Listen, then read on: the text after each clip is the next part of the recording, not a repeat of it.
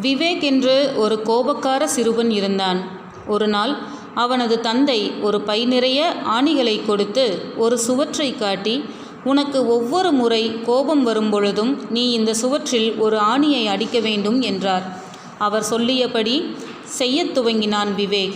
முதல் நாள் முப்பத்தி ஏழு ஆணிகளை சுவற்றில் அடித்தான். அடுத்த நாள் அது சிறிது குறை குறைந்தது. சிறிது வாரங்களுக்கு பின் விவேக் தனது கோபத்தை அடக்க கற்றுக்கொண்டான். சுவற்றில் அவன் அடிக்கும் ஆணிகளின் எண்ணிக்கையும் குறையத் துவங்கியது. இறுதியில் விவேக் கோபமடையாத நாளும் வந்தது. தந்தையிடம் சென்று இதை பற்றி அவன் கூறியபோது அவனது தந்தை நீ என் என்றெல்லாம் உனது கோபத்தை அடக்கிக் கொள்கிறாயோ அன்றெல்லாம் அந்த சுவற்றில் இருந்து ஒரு ஆணியை பிடுங்கிவிடு என்றார். நாட்கள் கழிந்தன. ஒரு நாள் விவேக் மீண்டும் தந்தையிடம் வந்து அனைத்து ஆணிகளையும் எடுத்துவிட்டேன் என்றான். தந்தை அவனை சுவற்றின் அருகே அழைத்துச் சென்றார். மிக்க நன்று. நான் சொல்லிய வேலையை நீ நன்றாகவே செய்திருக்கிறாய். ஆனால் அந்த சுவற்றை பார். இவ்வளவு காயங்கள் அதில் உள்ளது. முன்பு அது எவ்வளவு அழகாக இருந்தது. நீ உன் கோபத்தினால் பேசும் வார்த்தைகள் இந்த சுவற்றில் உள்ள அழியாத காயத்தைப் போல் ஆறாத காயத்தை அவரது மனதில் ஏற்படுத்திவிடும். எனவே எப்பொழுதும் உன் கோபத்தினால் யார் மனதும் புண்படி புண்படும்படி பேசக்கூடாது என்றார். தீயினால் சுட்ட புண் உள்ளாரும் மாறாதே நாவினால் சுட்டவடு என்ற திருவள்ளுவரின் கூற்றுப்படி கடுஞ்சொற்களை ஒருவர் மீதும் தூவக்கூடாது.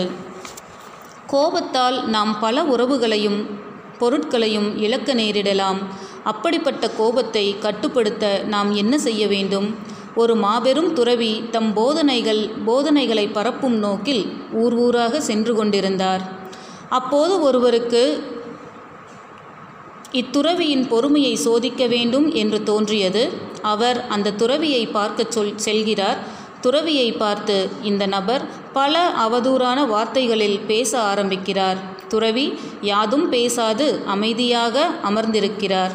அந்த மனிதன் ஓய்ந்து போய் குருவே நான் பேசிய வார்த்தைகளுக்கு உங்களுக்கு கோபம் வரவில்லையா? என்று துறவியிடம் கேட்டார்.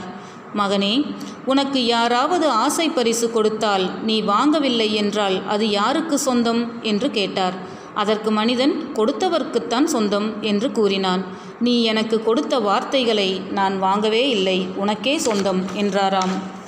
நமது கோபத்தினால் மற்றவர்களை மட்டுமல்ல நம்மையும் நாம் சம்பாதித்த நட்பெயரையும் இழக்க நேரிடுகிறது.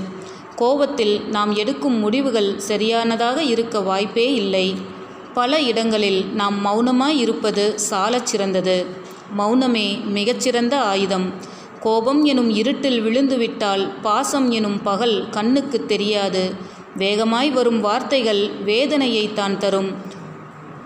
கொட்டும் தேலிலும் கொடியது கோபம். சினத்தை விடுவோம். சிகரத்தை தொடுவோம்.